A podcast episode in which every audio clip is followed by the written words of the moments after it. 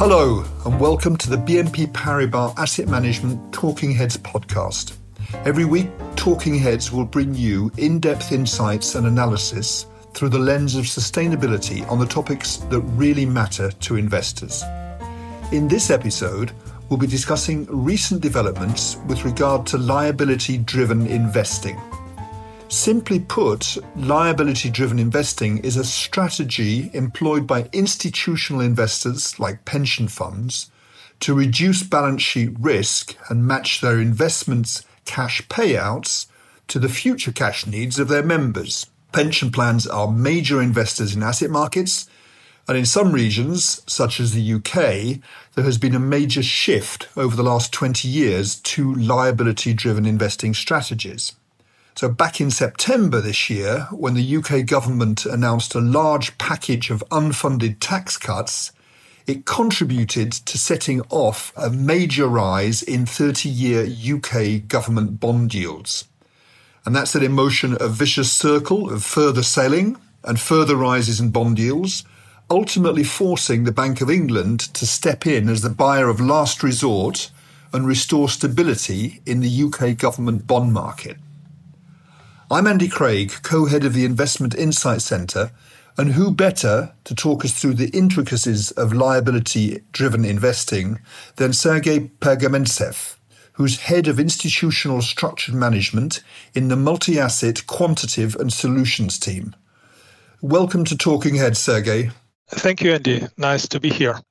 Now, just as a way of introduction, you, Sergey, and your colleagues, who number about 30 investment professionals across Europe, you're specialized in balance sheet management for institutional investors under various regulatory frameworks. That, that includes the Dutch pension fund laws, Solvency II regulation, as well as specific accountancy regimes. You work on strategies including liability investing, fiduciary management, and then overlay strategies, be it interest rate, equity, or, or currency. Um, and those strategies may be linear or involve the use of, uh, of options. You do risk overlay. You also manage multi asset portfolios under specific constraints. Uh, some cases you use multi management. And then last but not least, you run a set of private market strategies which includes the planning for decommissioning, be it nuclear plants, oil and waste installations, as well as waste management. And across those strategies, your team managed assets of around 31 billion euros at the end of October, half of which comes from the Dutch institutional market and the rest from clients in, in France, Germany, Belgium, uh, the UK, Ireland, as well as supranational entities. Sergey, perhaps we can start by having you explain to us what is liability driven investing and, and what are its origins? Is it something relatively new? Uh, no, it's uh, it's actually not. So LDI, uh, liability driven investing, is generally a strategy, investment strategy meant to decrease risks on the balance sheet of a client. It's in most of the cases not used to provide excess return, but rather really about risk management technique. The origins of LDI can be traced to, to a paper by a British actuary, Frank Redington, who in the beginning of the 50s last century, he published a paper on immunization strategy. Now, Frank uh, Redington, he was an actuary at Prudential Life Insurance, and life insurance had to take care of very long stream of cash flows that they were promising to their clients.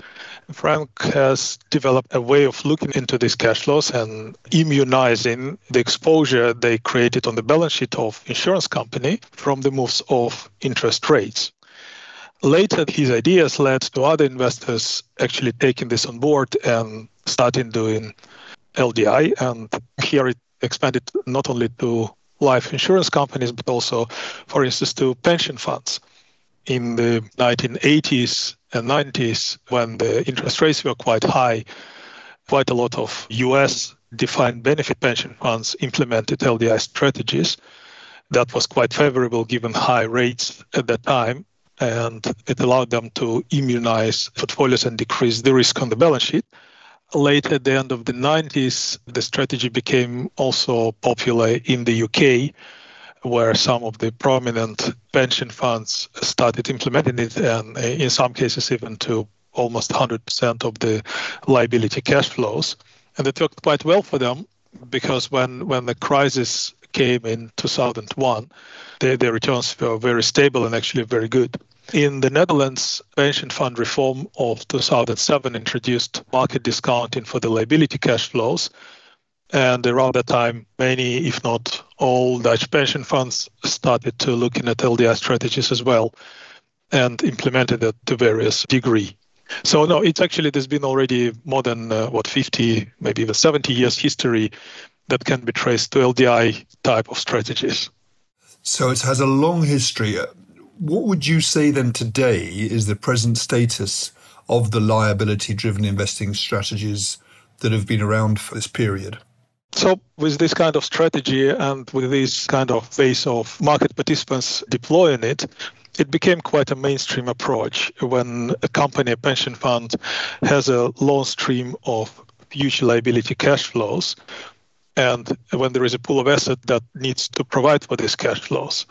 In essence, LDI is actually about solvency, but because when you have future cash flows, you need to, to, to think of do I have enough assets? Do I have enough money actually to pay those cash flows? And that's where some kind of discounting of the cash flows to calculate the present value of these liabilities comes into play, and then you apply the same to, to, to your asset side. So uh, when you divide your asset by liabilities, that would be your solvency.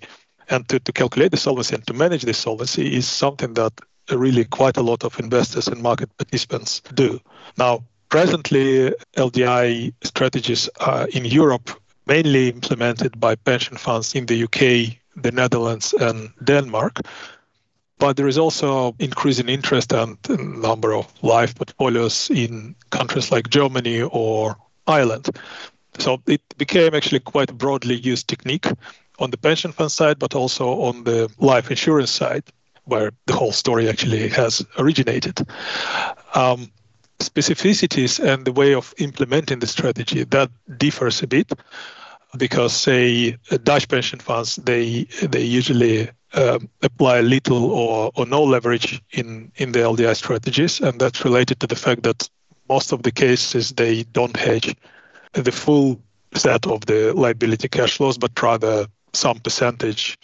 Quite typical one would be about 50%, but not always. In this way, they take part of the balance sheet risk away um, and they don't uh, don't need to leverage. They still have sufficient amount of money to to generate excess returns in many cases. Um, and the, the instruments that they use, they usually are government bonds, supranational and agency bonds. In some cases, they add maybe uh, less liquid assets like pools of Dutch mortgages who have quite a good credit quality, but provide a little bit of liquidity and also a bit of pickup in terms of return. And they also usually use interest rate swaps, so linear instruments. In the UK, what we see is that most of the investments is done through the use of UK gilts or inflation linked bonds. And that's where part of the trouble that happened in October started. But there is also quite a lot of leverage. It's not always leverage directly on the balance sheet of the pension fund, although in some cases there is. Uh, often leverage is put in funds that they use as building blocks to hedge their exposure and those funds often have leverage of three, if not more. And to provide for leverage, very often either swaps or, or repo transactions are used. So techniques are slightly different, the specificities are slightly different. Maybe some um, not only implementation, but also due to implementations, also some risk can be different, but the ideas are quite quite similar. Okay, thank you, Sergey. So, how do you think liability driven investing will develop in the foreseeable future? We've had this uh, this event um, in the UK in October, as you mentioned. How do you see the strategy evolving going forward? So, to begin with, I think that presently high interest rate levels allow implementing LDI strategies at uh, better levels than, say, a year ago. But how people will be doing this, that's a question. Uh, I think there will be a lot of soul searching and probably adjustment of stress testing technique, putting new tools to generate liquidity, maybe reevaluation of the amount of liquid assets on the balance sheet and how fast they can be approached by the clients. I think all these lessons will be taken on board, and we already see both the clients and the regulators looking into these questions. What potentially can be the case also, but we don't have yet evidence to that, but there can be probably a bit more use of optionality um, in structuring of the LDI strategies, whereby your downside can be limited and your collateral margins can be a bit uh, decreased. So that is something quite sensible in our view. We also think that there can be bigger shift from LDI to so-called CDI, cash flow driven investing strategies. The strategies were employed in the past often as well, and sometimes even now by pension funds who probably close to running out, who already closed and have quite definite cash flows. They usually use government bonds or some very secured assets to replicate those cash flows as a run out process. But the, the technique can be used also with other assets and a bit more risky assets as well for longer term liabilities. And we have developed over the last couple of years strategies how how this can be implemented. So we, we think actually there will be more of cash flow matching, moving closer to exactly what the client needs to pay out from more general hedges. That's that's possible. I think what we do is in, over the last 20 years we have developed this kind of strategies and we continue looking into this. We're also publishing a paper on the developments of the LDI market in the coming couple of weeks, I suppose. So we're very actively busy with these all new developments and hope to participate in this in the future. Thank you very much. That was very helpful, and we'll look forward to the uh, the paper, and we'll certainly be featuring that on Viewpoint in due course. So, thank you, Sergey. Thank you very much for joining us. Thank you very much. That's it for this week's episode of Talking Heads. If you would like more information, please reach out to your BNP Paribas Asset Management contact.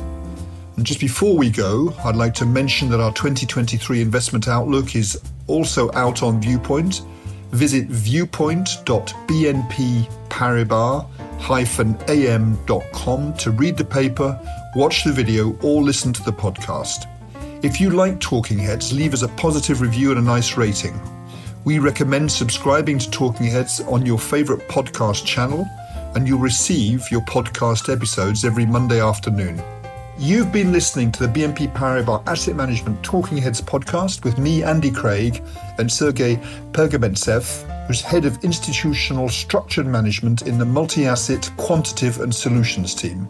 Thank you very much, and talk again next week. This presentation includes a discussion on current market events and is not intended as investment advice or an offer of products or services by BNP Paribas Asset Management. Please keep in mind that the information and analysis in this presentation is only current as of the publication date.